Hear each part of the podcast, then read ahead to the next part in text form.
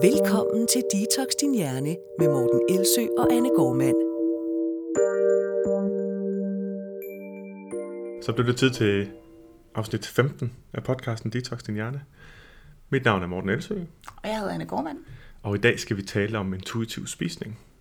Og øh, inden du får lov at give lidt gas med at beskrive og definere det begreb, Anne, mm. så tænkte jeg lige, at øh, jeg vil nævne, at, at jeg egentlig slet ikke var bekendt med det begreb, før jeg begyndte at tale om mange af de elementer, som egentlig er deri. Og, øh, og det var egentlig det, som, som Morten Svane og jeg gjorde i vores bog øh, Slut med forbudt, hvor vi, vi havde sådan lidt et, forsøgt at gøre lidt oprør mod øh, alle de fødevarer, alle de fællestræk, der var med de fødevare trends og kostretninger, som, som havde tendens til at dele fødevarer op i, i sort-hvide kategorier, som enten noget farligt, eller noget gavnligt, eller noget fedende, eller noget slankende, eller noget sundt, eller noget usundt. Øhm, og dengang vi skrev den bog, der, øh, der var vi, jo godt nok havde, havde vi øh, styr på det ernæringsfaglige, men, øh, men sådan rent øh, fagligt var vi jo egentlig ikke stærke på, på, på området omkring de psykologiske aspekter, der, der driver vores spisning. Vi havde bare øh, ret meget erfaring. Jeg havde fra mine klienter, og Morten havde fra forskellige års øh, observeren af, af adfærd i fitnessbranchen især. Ikke? Men, øh, men når jeg læser om, om begrebet intuitiv spisning i dag også, øh, udtaler mig om det, men også når jeg læser det af de noter, du har lavet til, øh, til bogen, der, altså Bibelen, hvis man næsten kan kalde det, Ja, ikke? det kan kalde så, så kan jeg jo bare genkende, genkende rigtig, rigtig meget af det. Så jeg har ikke haft problem med at tale om, om elementerne deri, men stadigvæk haft den her følelse af, at vi burde også komme sådan helt til bunds i det her emne. Ja. Og der har vi jo i vores partnerskab valgt, at øh, vi ikke nødvendigvis begge to skal til bunds i alle emner, men at vi kan, vi kan tage, du tager et emne, så tager jeg et andet emne, og så kan vi lære hinanden om det. ja, det er genialt. Så øh, det er lidt det, det går ud på i dag. Vil du ikke lære mig lidt mere om intuitiv spisning? Det vil jeg gerne. Altså på sådan lidt en intro-måde, fordi det er et stort emne, som vi kunne tale længe om. Men øhm, til, til dem, der ikke kender intuitiv spisning eller ved, hvad det er, så øh, kan man sige, at det er i familie med, øh, med mindful spisning. Øhm, der er også noget, der hedder attuned eating, og det er sådan lidt den samme basis med, at man skal komme tilbage til det, man kunne, dengang man var barn. Mm. Altså hvis man øh, sagde til en, siger til en toårig, at de skal spise op, så kaster de jo bare tallerkenen på gulvet. De har ikke ligesom fået sociale regler for, at man skal spise op endnu. Mm-hmm. Og hvis man har givet dem en stor fed hembærsnitte klokken 4, og forventer, at de skal spise aftensmad klokken 5, så finder man nok ud af, at det kommer ikke til at ske. Mm. Fordi de er så mega gode til at mærke, hvornår de har fået for meget, øh, og hvornår de har brug for noget, og de fiser rundt og bevæger sig, og har ikke en tanke på mad andet, end når maven rumler. Mm-hmm. Og så bruger man jo så hele sit liv på at lære at spise efter sociale regler, som at man skal spise op, eller at man er uhøflig, hvis man siger nej tak til Moster Odas kanelsnegle, eller hvad det nu kan være. Øhm, og man lærer, at man skal spise morgenmad, og vi skal spise sammen her klokken 6. Og det vil sige, at man mere og mere begynder at overhøre sine in- indre signaler, det man Mhm. kalder interoceptiv, øhm, skal man sige, Opmærksomhed, opmærksomhed eller lydhørhed. lydhørhed, ja. Ja. Attunement er det, som, som man kalder det på engelsk. Det lærer man øh, at overhøre. Og hvis man så til med også øh, får sådan sat begrænsninger for, at nu må du kun få slik om fredagen. Og det er der ikke noget galt i, at man sætter de begrænsninger, men det sender også et signal om, at det her det er noget, der er der i en begrænset mængde, i et begrænset tidsrum. Så uanset om du har lyst til det eller ej, så gælder det om at spise det nu. Ja. Så man på en eller anden måde også kommer til at overhøre de signaler. Og når man har gjort det i tilpas lang tid, øhm, så er man ikke længere en intuitiv spiser, som man var, da man var barn. Mm.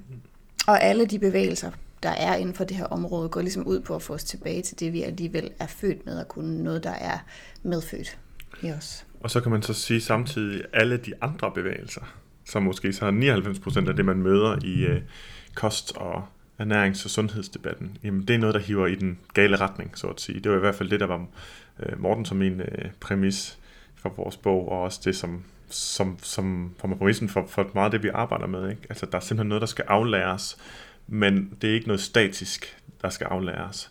Det er en modstand mod noget, som, som vi konstant bliver pumpet fyldt med. Nemlig ideen om, at vores spisning skal være udefra styret. At det handler om at yde ekstra kontrol. At det handler om at følge regler, uden at stille spørgsmålstegn ved reglerne. At det handler om, at du aldrig kan stole på din egen krop. Øh, At den hele tiden vil snyde dig, ligesom fødevarene også vil snyde dig. Ja. Øhm, så man er i sådan en konstant beredskab.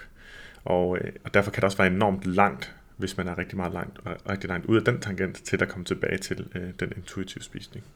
Ja, hvis man har været på adskillige kurer igennem det meste af sit liv, så, øh, så kan de fleste slet ikke forestille sig, at de kan komme til at spise efter, hvad deres krop fortæller dem. Altså, de, det er simpelthen så langt væk, ja. at de tænker, sådan en bliver jeg aldrig, eller sådan er jeg ikke. Jeg er mm. ikke sådan en, der kan lære øh, og kun spise lidt slik, og så ikke have lyst til mere. Det er fuldstændig utopisk. Sådan vil de fleste have det, mm. når de støder på intuitiv spisning, hvis de har haft et langt, sådan, kompliceret forhold til mad. Men altså, alle kan lære det, men det tager lang tid. Det er en proces, ja. øh, som godt kan tage et par år, mindst. Ja. For nogen måske fem år, eller seks år, eller mere, før man sådan rigtig falder til ro i det. Ja. Og det skal man lige vide, når man går ind i det, at man skal ikke sætte sig selv op til til at få endnu en nederlagsfølelse, hvis man ikke kan finde ud af det efter en måned. Man skal sådan sige, efter et år, så kan man kigge tilbage og sige, hvad er der sket på det her år? Har jeg rykket mig i den her retning nu? Og det er rigtig meget den øh, tilbagemelding, jeg får fra klienter, og det er rigtig meget den tilbagemelding, vi fik for nylig på et, øh, et gruppeforløb, som Chris har stået for primært hernede, der hedder Antikuren, som egentlig er øh, et, vægt, et vægttabsforløb, men hvor der er fokus på meget mere på, øh, på intuitiv spisning og selvvalgte strategier altså hvor det ikke er udefra styret strategier, eller hvad man nu kan, kan kalde det. Øhm, og der, øh, det var 12 uger, og der var øh, nogen, der fik resultater undervejs. Og så var der nogen, som, hvor det blev en lang sådan refleksionsperiode, og vi kan så se ind i Facebook-gruppen nu, begynder at dukke op. Ej, så var jeg ude at spise, og bestilte jeg skulle igen både det og det og det. Øh, selvom jeg godt ved, at jeg ikke kan spise det, men nu smider jeg til gengæld halvdelen ud bagefter. Ikke? Ja. Øhm, det er så vi kan se, at det er sådan en langsomt voksende proces, men det er det, der skal til, i vores optik i hvert fald, for at skabe noget, der er vedvarende, i hvert fald for rigtig mange mennesker. Det er det. Ja. Men hvis jeg sådan skal beskrive lidt, øh, hvad intuitiv spisning er, så øh, var der mange steder, man kunne kigge hen i litteraturen, men det sted, hvor vi, de fleste kigger hen, fordi det der, der er mest fokus på, på forskning og evidens og mest erfaring at hente, det er ved to diætister øh, fra USA, tror jeg det er. Er det det? Oh, det vil jeg gætte på. Det har jeg ja. ikke uh, tænkt over. De USA hedder, eller Canada vil jeg gætte på. de hedder i hvert fald uh, Evelyn Trubol og Elise Resch. Og um, de har lavet to bøger om intuitiv spisning. Der er en, som er god, sådan, hvis man er fag, fagnørd, som er den første, de har skrevet. Og så har de lavet en, der hedder Workbook, mm-hmm. hvor, man kan, hvor der er masser af øvelser, man kan lave, altså hvor man kan træne i principperne i, i intuitiv spisning. Og øhm, det, så det er for det, slutbrugeren, så at sige. Ja, og det er et godt sted at starte, hvis man gerne vil lære at spise intuitivt. Og den måde, de har bygget øh, skal man sige, deres koncept op på, er, at de har lavet 10 principper. Ikke regler, fordi så vil det jo have karakter af en kur igen, og det er ja. ikke tanken. Men altså principper, som man kan integrere mere eller mindre i sit liv, alt efter hvor klar man er til det. Og det første princip er, at man skal afvise kurmentaliteten. Mm den her tanke om, at man kan ødelægge sit forhold til mad, som man er medfødt øh, ved, at man hele tiden bliver præget i en forkert retning af, af samfundet. Mm. At, øh, at man, man afviser den mentalitet, der er, at man lytter til ydre regler. Ja. Og at man begynder at lade sig give sig selv lov til at lytte, lytte til sine indre signaler, og ikke det, andre siger. Ja, for man kan sige, at kurmentaliteten, at hver gang man falder for den, så, øh, så, så umuliggør den det arbejde, der skal til for at kunne spise mere intuitivt. De er jo simpelthen fuldstændig diametralt i modsatte retninger. Ikke? Ja. Øhm, så det kan ikke eksistere på samme tid. Nej. Man kan ikke både forsøge at følge øh, hvidkålskuren, eller lede efter løsninger på vægttab fra morgen til aften på Facebook, og Nej. så samtidig arbejde med intuitiv spisning. Nej, lige præcis. Og, øh, og så nummer to princip er, at man skal ære sin sult. Altså at man ligesom skal lytte til de tidlige signaler for sult, og ikke vente til der kommer den der primalsult, hvor man, øh, hvor man er ved at inhalere fire store portioner uden at blink. Ja. Altså den der fuldstændig, ja, hvor man godt kender det, og man ikke kan styre det. At man ligesom prøver at huske, at øh, de tidlige signaler for sult faktisk er rigtige signaler for sult, og at det er meningen, man skal spise, når de kommer. Ja så træner man sin øh, indre opmærksomhed, altså sin opmærksomhed på indre signaler. Mm. Nogle mennesker er helt vildt gode til at mærke, når de er tørstige, og når de øh, er sultne, når de skal tisse, og altså sådan helt at kunne lytte til deres krop mm. og den signaler. Og nogle har fuldstændig afkoblet sig selv fra kroppen ved at ja. være rigtig meget op i hovedet hele tiden. Og det er det, man så, øh, der er princip to, det er, at man skal begynde at træne sin evne til at lytte til, hvad er det egentlig, jeg har brug for lige nu? Og hvad er det virkelig, jeg har lyst til. Hvis man for eksempel står ude ved køleskabet og kigger ind, så er det ikke sådan en, må jeg spise den der cheesecake, der står midt i det hele. Så er det mere, har jeg lyst til noget sødt lige nu? Har jeg mm. behov for noget, der er sådan cremet og, eller knæsende, eller har jeg virkelig mere lyst til noget, der er salt, eller måske noget flydende? Er jeg mm. virkelig tørstig? Altså man, i stedet for at spørge, hvad må jeg, hvad må jeg ikke? Tænker Ja, hvad har men jeg må virkelig- jeg, må jeg ikke følge nogle regler, eller Ja. ifølge, altså det kan både være sociale regler, Ja. eller det kan være regler, som man har læst på nettet om en måde, man skal spise på. Det der, jeg godt, det kan godt være, det ikke er det rigtige tidspunkt at indskyde det på, men jeg synes bare, det er så vigtigt. Der er meget sådan fokus på kropstilfredshed, og det vender vi tilbage til senere, ved jeg. Men der er lavet et, et, et studie, som undersøger, øhm, først har man set, at folk, der spiser mere intuitivt, og folk, der begynder at spise mere intuitivt, har en større, øh, har et bedre forhold til deres krop. Mm. Og så har de forsøgt at undersøge det. De lavede en hypotese, der hedder, "Men har det måske noget at gøre med den intuitive spisning i sig selv, at den giver mere kropsrespekt? Og det, øh, det er kun et lille studie, som handler om netop øh, det, der hedder interoceptive awareness Mhm. mm. and interoceptive, interoceptive responsiveness, altså at man er bevidst man om reagerer sine interoceptive signaler, og at man rent faktisk kan lydhøre og reagere på dem, man kan respektere dem. Og det tyder på i det studie, at, at den her selv kropstilfredshed, der er affødt af intuitiv spisning, altså at, at direkte medieret af, at man viser sig selv og sin krop respekt og kærlighed ved rent faktisk at lytte til kroppens egne signaler. Og det giver jo egentlig giver god rimelig god mening. Ja. Øhm, og det er også bare fordi, der har været sådan, det har sådan været lidt nogle fluffy øhm, begreber i vores branche. Nu skal det være et selvkærligt vægttab, og det synes jeg er fantastisk. Men det er bare et problem det? altid, når det er sådan, hvad er det? Ja. Jamen en af de ting, som faktisk er selvkærligt, det er at, at, at, at respektere kroppens signaler. Ja. I stedet for at sige, dem respekterer jeg overhovedet ikke. Der skal være nogle andre, der fortæller, hvad, hvad min krop skal gøre. Helt klart. Helt klart. Men så nåede vi til punkt 3. Ja, det, ja, det er deres tredje princip, er det, der hedder slut fred med mad. Øhm, og det er i virkeligheden det, som du bruger øh, 6-8 timer på at, at undervise i på vendekortsuddannelsen, som er øhm, det her med at komme væk fra alle de her forhindrende tanker om, at noget er forbudt, eller man deler tingene op i sort-hvid, rigtigt og forkert. Mm. Jeg må godt få protein, jeg må gerne få grøntsager, jeg må ikke få slik, jeg må ikke få kage, jeg må ikke få kulhydrater. At man, øh, at man faktisk vælger at sige, der er ingenting, der er forbudt. Og så er der nogen, der allerede nu knytter hænderne og tænker, at det kan ikke passe, og det, så spiser man jo bare kage hele tiden, og det er helt Mhm. forkert. Men man skal tænke det lidt i intuitiv spisning som en fase, man skal igennem, som kan have en vis længde. At der er en fase, hvor man, hvor man er nødt til at øh, se på mad som næring og nydelse og kærlighed, og det er fuldstændig ligegyldigt, om det er en flødebolle eller om det er broccoli. Ja. Det er alt sammen lige godt. Fordi når man kommer ud på den anden side af den fase, hvor alt har været okay, og man har kunne spise det, og man har kunne lytte til sin krop, så kan man begynde at spørge sig selv, øhm, smager det i virkeligheden lige så godt, som jeg forestillede mig? Mm. i stedet for bare at kyle det indenbords. Ja. Og man kan begynde at spørge sig selv, kan jeg overhovedet lide den følelse, det giver i min krop lige nu?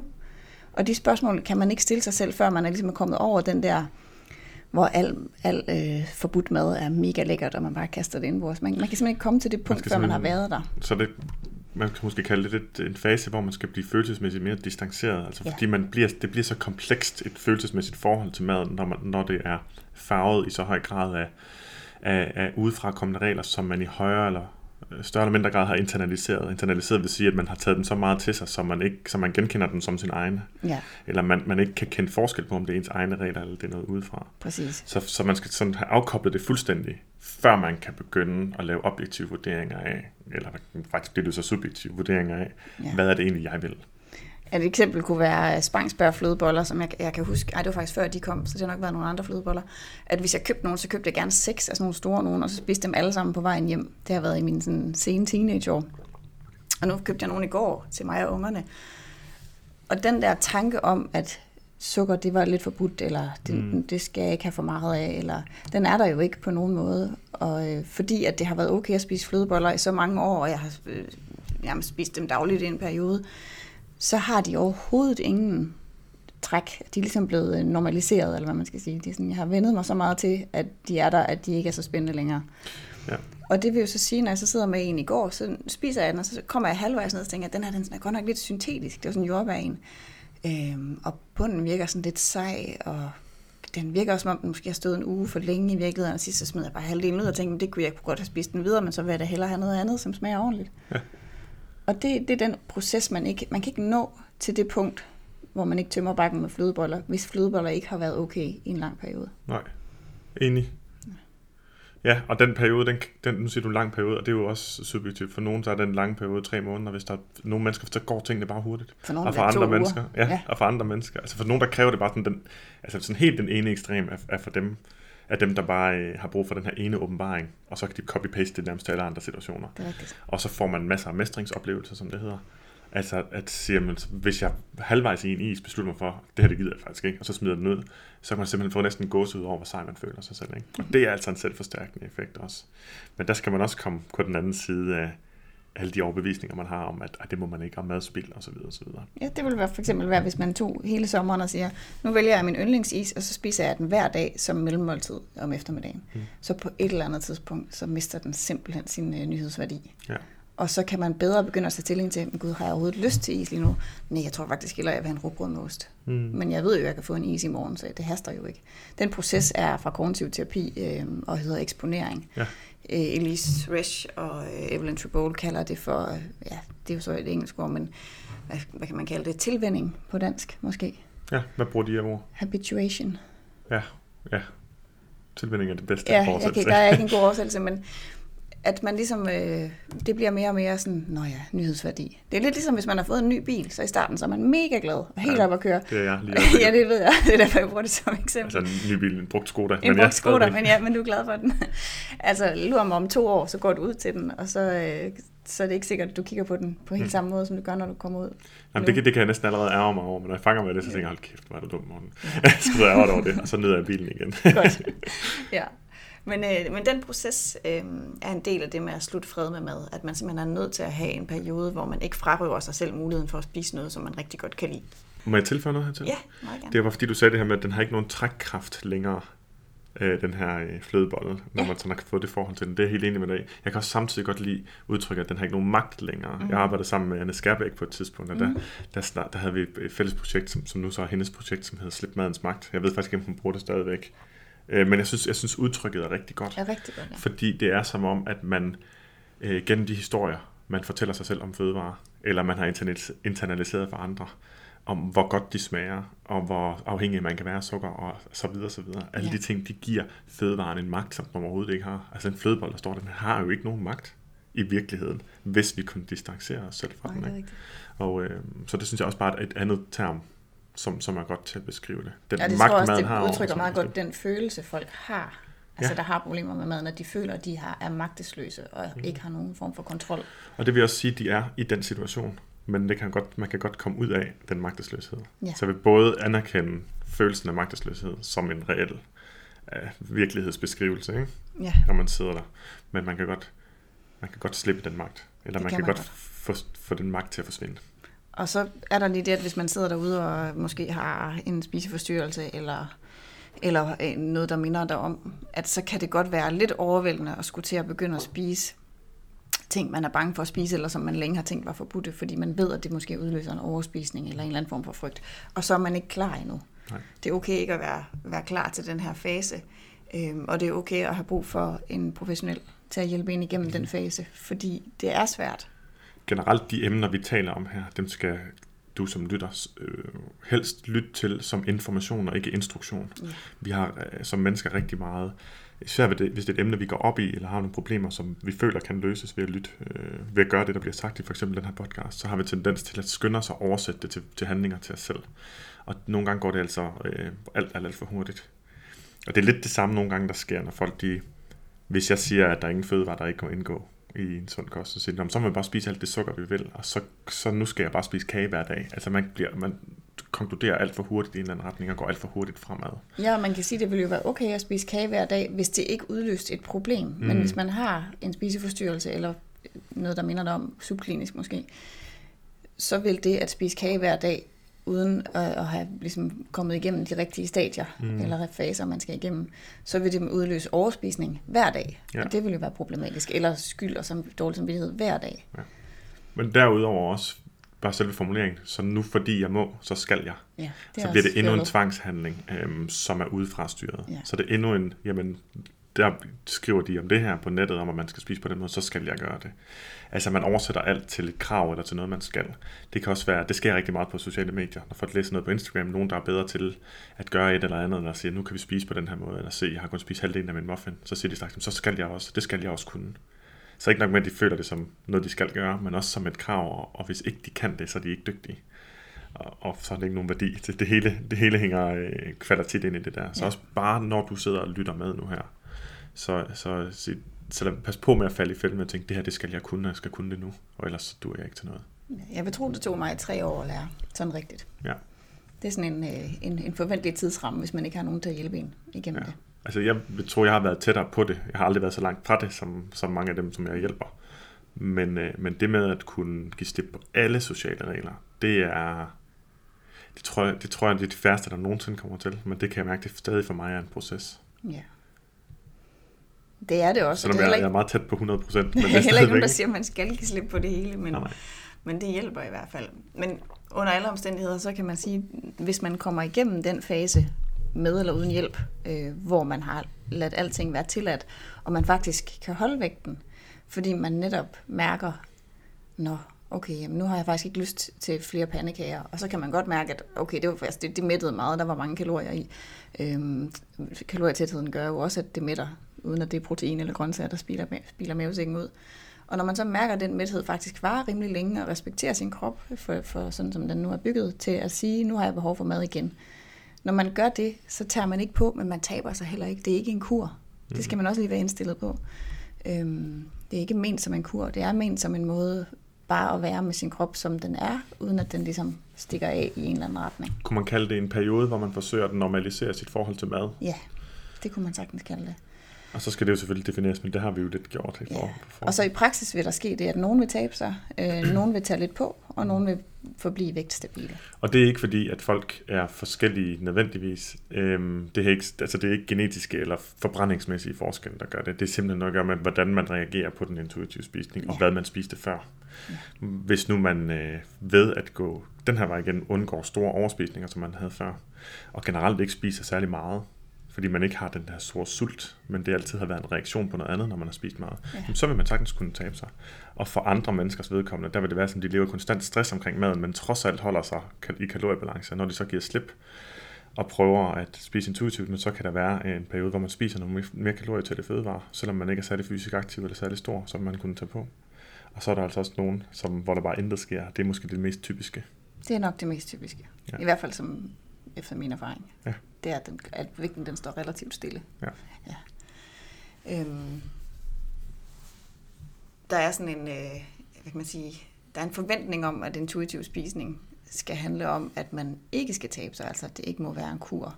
Fordi så vil man kalde det sult- og mæthedskuren. Det er ikke det samme som intuitiv spisning. Men det betyder jo ikke, at man ikke gerne må bruge principperne til at tabe sig, hvis det rent faktisk fungerer for en. Det skal man lige huske, at det, det skal ikke blive os sundhedsprofessionelle, der synes, at alle folk er okay, som de er. Øh, Der skal være idealistiske på vores klienters vegne, og så sige, du har ikke nogen grund til at tabe dig, og det er okay at have noget ekstra på sidebenene, det bliver man ikke usund af, fordi det, det mener vi jo, sådan har vi det. Vi er jo ligeglade med, hvordan folk ser ud. Det er ikke det vigtige.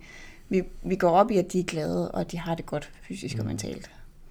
Og nogle gange er den primære vej dertil, som formuleret af klienten, altså et vægttab. Ja, og det skal vi selvfølgelig respektere. Mm. At hvis klienten ikke er klar til øh, at acceptere sig selv, som de er, og være skal man sige, vægtstabile, så er det okay at integrere dele af intuitiv spisning som en del af en vægttabsstrategi, der trods alt er mere kærlig end alle de der mange regler.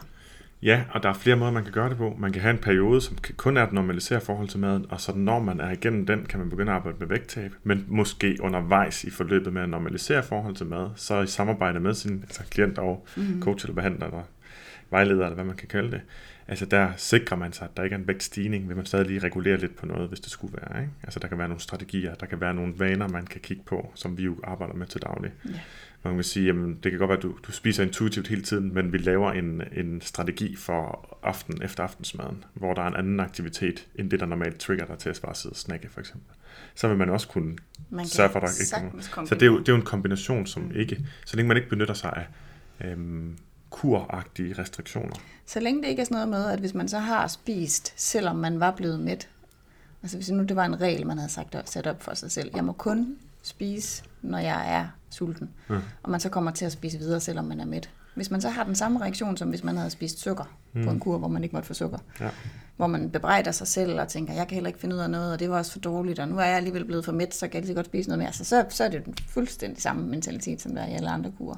Ja. Så den, den duer ikke. Og samtidig kan man også sige, at, at en af målene med øh, intuitiv spisning, det er at reducere mængden af tanker, der går til mad i løbet Ja. af dagen.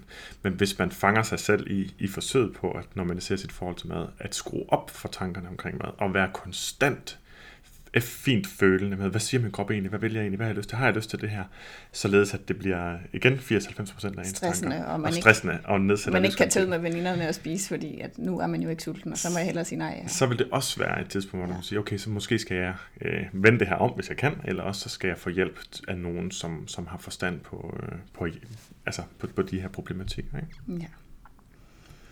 Men jeg synes, det er godt at få, få, få med, at øhm, man kan komme til at lave intuitiv spisning til et nyt regelsæt. Og det nævnte du lige går, kort i starten, at det er ikke det, der er meningen. Og, øh, men det er vores tendens, det er vores intuitive tendens faktisk, øh, for at bruge det ord, øhm, at vi sætter tingene i kasser, og vi gør det til regler, vi gør det til enten eller. Det er simpelthen vores måde at, at, at skrue tingene sammen på inde i hjernen, at forstå tingene ved at simplificere dem. Men, det, øh, men når det bliver til regler, så bliver det bare endnu en kur. Ikke? Det er måske også derfor, man skal prøve at se, altså en normalt en kur er, er præget af, at den er målbaseret, at man har et mål, og man har nogle regler for at nå det mål. Hvis man kan vælge at se intuitiv spi- spisning mere som sådan en ledestjerne, mm. eller en retning. Er ligesom, hvis man sejlede på et skib, øh, så kunne man nå et mål, jeg skal hen til den der ø, og så vil man være færdig. Og så vil man måske, ja, så vil man lidt- ikke ligesom kunne sætte, så skulle man sætte et nyt mål. Men øh, intuitiv spisning er mere sådan en, øh, jeg sætter retningen nordøst, jeg vil derover, og den retning vil jeg blive ved med at sejle resten af mit liv. Øhm, så er det jo ikke sådan noget, man holder op med igen. Og så kan man heller ikke ligesom gøre det forkert. Det kan godt være, at man kommer til at sejle lidt til højre og lidt til venstre, og, men man, man ved hele tiden, hvilken retning man skal rette ind efter. Mm. Og det, det er mere det, det er. Det er en retning. Vi har faktisk øh, skrevet det, Svane og jeg, i vores bog. Der er sådan en gul side, der hedder Et sundt forhold til mad. Og der har vi øh, 10. Vi, det var altså før, vi havde, vi havde ikke set bogen om intuitiv spisning Nej. dengang. Øhm, men sådan 10, øh, 10 bud, kaldt det for, for sjov. 10 bud til et sundt forhold til mad. Og så har vi nemlig, apropos det du sagde nu, vi har skrevet til allersidst, hvis man ikke har det sådan lige nu, betyder det ikke, at man skal skamme sig. De 10 eksempler er blot noget, som vi mener virkelig er værd at stræbe efter. Og det er Ja. noget andet at sige, at vi stræber efter, sigter efter en ledestjerne. Gør det det meste af tiden, så godt jeg kan. Ja, ja. Og så bare sige, at det, det der er ligesom, det er det, jeg sådan sigter efter. Ja. Men der er ikke indlagt nogen straf, eller dårlig samvittighed, eller skyld, eller skam over, hvis jeg ikke lever op til det. Fordi så, så har vi problemet igen, kan man sige. Ikke? Nemlig. Så, men hvis vi så går videre til det, den fjerde del af deres principper, så er det det, der hedder udfordre madpolitiet, og det er det, det, det, du underviser i, som er bullshit spotting og myter Ja. på, øh, på vanekursuddannelsen. Og det er det, det her med at, øhm, kunne udfordre forhindrende tanker, eller det, man kalder kognitive forvrængninger, som for eksempel vil være sort-hvid tænkning. At mm. enten er en fødevare forbudt, eller også er den helt okay og sund. Og det er en forvrængning, fordi sådan ser virkeligheden ikke ud. Den er meget mere kompleks, så når vi forvrænger virkeligheden, så kalder det, altså med vores tanker, så er det det, der er en kognitiv forvrængning. Ikke? Jo. Og det er der, hvor at, øh, at det kan hjælpe at have en sund, sundhedsprofessionel ved sin side, der, der har forstand på det. Ja. Eller at læse for eksempel Slut med forbudt, eller altså, så man ligesom får noget, noget viden, der kan stå imod ens øh, forhindrende tanker, som i virkeligheden bare er det, man har taget ind fra sin personlige træner og damebladene ja. og alle mulige steder. Ens mor. Ja, også det. Der kommer rigtig mange armestuehistorier fra, øh, jeg skulle bare sige kvinder, det lyder simpelthen Så, forkert. Nej, men der kommer rigtig meget, fordi, og når jeg så siger kvinder, så er det faktisk sandt, men det ved du nok også godt. Mm. Men det er det ikke, fordi der er noget, øh, der er noget medfødt. Det, det, det, er jo, det er jo igen et produkt af en, øh, af en kultur, som har gjort kvinder overopmærksomme på vægt og krop, og dermed på mad, og dermed er ekstremt meget mere øh, modtagelige over for myter omkring kost, fordi interessen og desperationen for at opnå et eller andet er så meget større end hos den gængse mand, siger Ja. ja. jeg så. Det vil sige, selvfølgelig er det en enorm generalisering. Ja, for Men, det, øh, er, det er desværre under udvikling for mænd også. Det, ja, der kan sige, den, sådan, den, dårlige, den dårlige side af ligestillingen, hvis man kan sige Ja. det sådan, det er jo, at, at øh, det ikke er kvinder, der giver mere slip. Det er det også, men det er måske mindst lige så høj grad, og højere grad mænd, som, som, som falder til patten, hvor patten det er diætindustriens øh, Ja. ja. misinformation, kunne man måske tillade sig at kalde det. Ikke? Det kunne man godt. Ja, men at udfordre madpolitiet. Ja, det, det, det er myter og bullshit. Men det er også øh, at udfordre forhindrende tanker, mm. ikke med, nødvendigvis med faglig viden, men ved at bruge klientens eget liv. Altså hvis nu for eksempel, der kommer en ind ad døren til mig og siger sådan, jeg kan ikke, øh, altså jeg, hvis jeg spiser morgenmad, så tager jeg på. Det har jeg bare oplevet. Mm. Så kan jeg spørge, okay, hvornår har du spist morgenmad i dit liv, hvor du ikke tog på? Om fra jeg var 0 år til jeg var 18. Mm. Der spiste jeg morgenmad hver dag, Ja. uden at tage på. Nå, okay. Så kan det være sandt, at du ikke kan spise morgenmad uden at tage på? Det vil logisk vil det ikke være, øh, så skulle der i hvert fald være andre forklaringer. Ja, og øh, jeg synes, det, det, det sjove ved det her, det er, at folk, som sidder derude måske og, og lytter med, som har haft videnskabsteori, eller som er mere sådan videnskabeligt eller kritisk tænkning, man kan overføre det fuldstændig på, når man har en klient. Kritisk tænkning i forhold til at øh, overveje, hvorvidt det, man læser, det er sandt. At overveje, hvorvidt det, man tror på, det er sandt.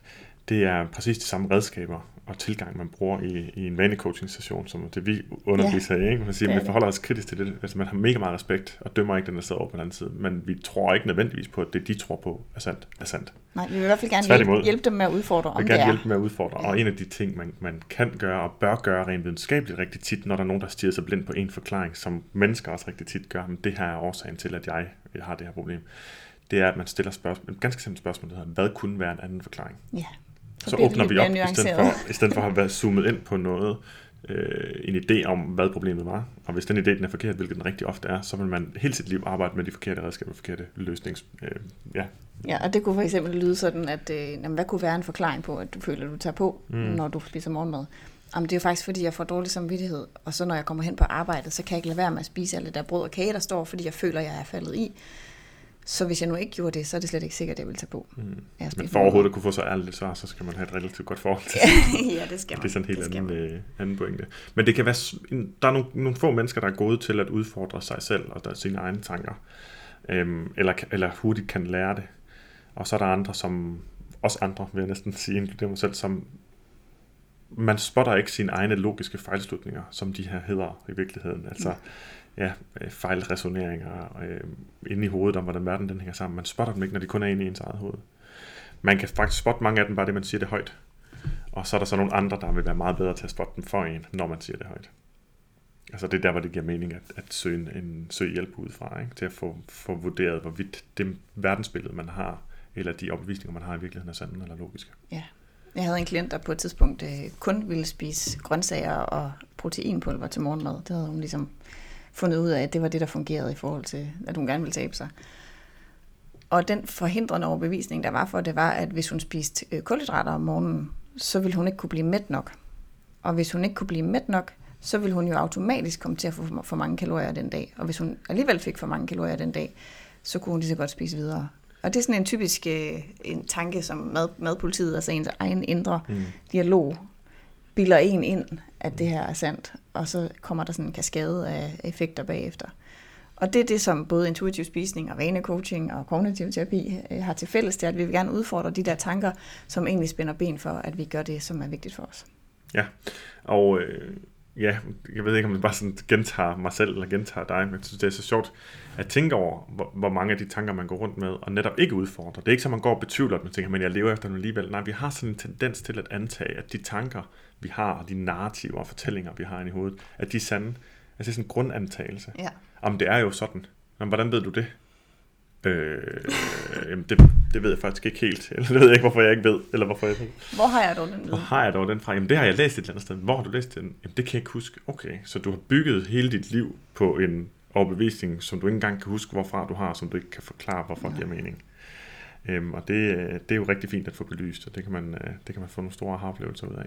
Ja, det ville for eksempel også være, hvis man havde sådan en, jeg skal spise op regel, ikke? Jo. Så ville man være nødt til at finde ud af, hvor kommer den fra? Hvorfor det? Hvad er egentlig årsagen til, at du skal spise op? Jamen, det, det er jo også det er jo spild af mad, hvis der ryger de der fem mundfulde ned i skraldespanden. Jeg kunne jo have spist dem. Okay, så, så lad os så sige, at det her scenarie er, at du sidder ved siden af skraldespanden. Du sidder lige ved siden af med din mad. Du nyder den ikke mere. Du er blevet mæt, og du har faktisk ikke behov for mere. Så, så hvad er det, der er forskellen, om du smider den ud, eller om du putter den ned i din mave? Ja. Eller sætter den til side i køleskabet, som man jo også kunne gøre, hvis det var. Ja. Og så vil folk typisk sige, jamen, så er der jo ikke nogen, der har nyt det, altså så går det jo til spilde, eller de sultne børn i Afrika, eller mm. man skal spare, eller der er masser af ting, man kan udfordre. Men hvis nu for eksempel det er tanken, så er det jo ikke nogen, der har nyt det. Så hvis man bare holder mund, så vil klienten ofte sige, men jeg nød det jo faktisk ikke. Så det er jo ikke nogen, der nyder det mere. Altså, så er det jo bare mig, der er en skraldespand ja. i virkeligheden. Så det er sådan en dejligt systematisk, logisk ja. øh, grænsning af, af, af, af ens overbevisninger, ja. og så, så kan øh, klienten selv ganske typisk og hurtigt også øh, høre, hvor, hvor det ikke hænger hvor sammen. Hvis vi tager sådan miljøargumentet, så, hvordan er det bedre for miljøet, at du spiser mere, end du har behov for i den her situation, end at du smider det i skraldespanden? På hvilken måde, hvilken effekt har det på miljøet? Og så kan man sidde og tænke længe, jamen, jamen, Jamen, jamen, jamen. jamen hvis vi alle sammen bare spiller, og stort madspilsscenarie, mm. hvis vi alle sammen bare smider ud, og så bliver det sådan en, øh, hvad skal man sige, hvis man nu tager det, altså logikken til dørs, Mm. så kan man jo ikke sidde i en situation, hvor man for eksempel har spist for meget kage, og har lyst til at smide to mundfulde ud, og så tænke, hvad vil det her, det her det vil betyde, at alle andre også spiser for meget. Altså, det, er jo, det er jo ikke logisk. Jamen, jeg vil bare sige, jeg vil, jeg vil, jo, jeg vil jo afhængig af, hvilken, hvilket forhold man har til et klient, så vil jeg bare sige ja. Men det er ikke det, jeg spørger om. Nej. Hvilken effekt har det, at du Lige vælger nu. lige der i den situation? For alt det andet, det er sådan en kæmpe afledt effekt, som i virkeligheden er fuldstændig afkoblet fra det her. Mm. For medmindre du er en stor kommunikatør ud, ud i uh, Så har mindre madspil, og effekt. at, at der reelt bliver filmet på dig, mens du gør det, og at hvis du kommer til at smide mad ud, mens du bliver filmet, så vil det ødelægge hele dit projekt for at redde verden for mere madspil. Jamen, medmindre det er virkeligheden, hvilket det aldrig er, Så har det ingen så har det effekt. ingen effekt. Nej. Ja. Og, og, og du har brugt som eksempel også i forhold til, når man er ude at spise. Ja.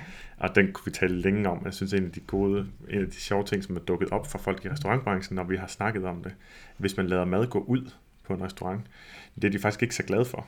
Fordi de skal betale for at komme af med deres madaffald rigtig tit. ja.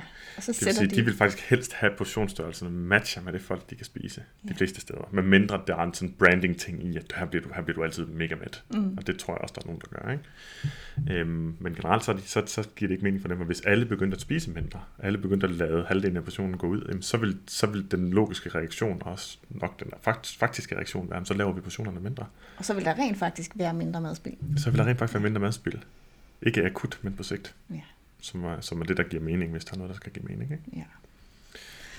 Men øh, den del af det er mega spændende at arbejde med, og den har man oftest lidt brug for hjælp til, enten at læse sig til, eller, eller have en, en eller anden form for mentor, som kan hjælpe en med de her tanker, fordi man kan ikke rigtig selv vide, hvad der er nødvendigvis er sandt og falsk. Og hvis man ikke har råd til det, hvilket der er mange, der ikke har, så er mit bedste tip, og tips kan man sjældent bruge til noget, fordi man gerne selv vil vælge selv, og det kan være rigtig svært, og der er sindssygt mange forhindringer, men jeg vil stadigvæk sige det alligevel. Det er simpelthen at slukke. Sluk for alt muligt, du kan komme i tanke om, som hiver dig i den anden retning, som er madpoliti, som er diætkulturen, som er alt det, der lokker dig til at hoppe på den nye kur, den nye diæt, den nye trend, den nye måde at spise på, den nye måde at definere dig på gennem kosten, etc., etc., etc. Alt, der hiver i den retning. Også alt, der fortæller dig, at du er forkert, at din krop er forkert, at øh, du skal se ud på en bestemt måde, eller bare giver dig følelsen af, at der er krav til, hvad du spiser, hvordan du ser ud, hvad du vejer, jamen jo mere du kan slukke for det, jo større er sandsynligheden for, at du kan tænke frit igen. Og kan mærke din krop. Og kan mærke din krop, fordi problemet er, at når vi er til stede på sociale medier, og har lullet os ind, og lige så langsomt kommet ind i sådan et net af di- diætkulturen, at så, øhm, øh, ja, hvad fanden var det, jeg sige? så vil vi, øh, um, jamen, vi vil umuliggøre det for os selv, og vi umuliggør refleksion, det er det, jeg vil hen til. Så vi reagerer konstant. Når man konstant er i reaktion på det, man ser, giver en anden følelsesmæssig reaktion. Og nu skal jeg også, nu skal jeg også, nu skal jeg også. Den her panik og den her ændret diskussion og tvivl om, hvad man skal, og man må hellere og så videre. Det er alt sammen reaktioner. Ja. Og hvis du skal begynde at gøre noget andet, nemlig at reflektere, hvilket det her handler om i høj grad, begynde at reflektere, så er du nødt til at lukke ned for alle de reaktioner. Og det kræver, at du lukker ned for alt det, der inviterer til reaktion. Yes. Ja, eller i hvert fald så meget som muligt af det. Ja. Og det er når også man, langt. Ja, men, men, men når man så har fået sorteret ud i alle de her øh, madpoliti-regler fra sig selv og fra verden, så er man bedre i stand til at følge princip 5, som er mærk din mæthed. Og det er lidt ligesom øh, princip 2, med mærke din sult. Eller er din sult. er din sult. Ja, det er lidt det samme, men det er, at man, at man mærker nuancerne i sin mæthed. Altså, man begynder at træne. Vi, vi bruger en skala. Øh, det gør både Sundhedsstyrelsen har lavet papir omkring det, og Mm. mindfulness bevægelsen har brugt den type skala. Vi bruger den også på, på vanekursuddannelsen, hvor man prøver at træne sig selv i at mærke, hvor er jeg lige nu på min sultskala? Hvordan føles det for mig, når jeg begynder at blive sulten? Nogle bliver sådan lidt tomme i hovedet, og lidt trætte og mister energien. Øh, nogle mærker sådan begyndende rumlen i maven, eller den trækker sig lidt sammen. Nogle kan mærke det i halsen, at den begynder sådan at snurre. Eller... Jeg får kvalme lige herinde i sådan hullet Ja, lige præcis. og, og hvis man, de fleste kender først deres sultsignaler, når de er blevet oversultne. Og der begynder man så at træne sig selv i at mærke, hvornår er de der lidt tidligere tegn på sult, som er et godt tidspunkt at spise, fordi der kan man stadigvæk øh, styre sine, sine portionsmængder nogenlunde, fordi man ikke er blevet så oversulten, at man faktisk øh, ikke kan reagere ordentligt på sine kropssignaler. Mm. Og når man har trænet det, øh, så begynder man også at være fokusere på, at man mærker sin mæthed uanset. Og det vil sige, at man også øver sig i at sige nej til mennesker, der prøver at presse en til at spise, selvom man ikke er sulten. Ja, så man er den. Ja, så man, ja, og man gør op med tanken om, at man bør spise op, Ja. når man er, øh, altså, selvom man er. Og det er en del af den proces, det er, at når man, når man kan mærke de der nuancer, og man følger dem, så er man også nødt til at gøre op med de barriere, der er for at gøre det.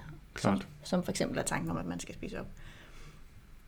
Og så princip 6 er, øhm, at man skal opdage tilfredsstillelsesfaktoren, og det har faktisk meget at gøre med den her sult- og mæthedsfornemmelse.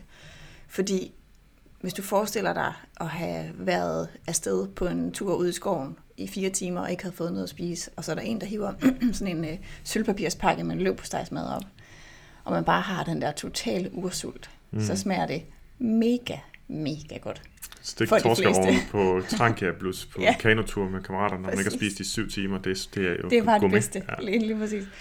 Hvis man nu får den præcis samme løb på mad serveret, efter man har spist tre retter øh, mad på en eller anden italiensk spisehus, mm. så vil man sikkert synes, det var decideret øh, træls at Ja. skulle til at spise en løb på mad. Måske næsten ulækkert. Ja, og det er så fordi, at øh, en del af det, at kunne mærke nydelse dale, er også at kunne mærke, at når sulten den ligesom forsvinder, og mætheden begynder at sætte ind, at så falmer nydelsen også. Og der kommer et punkt, hvor det bare ikke er så fantastisk at spise videre.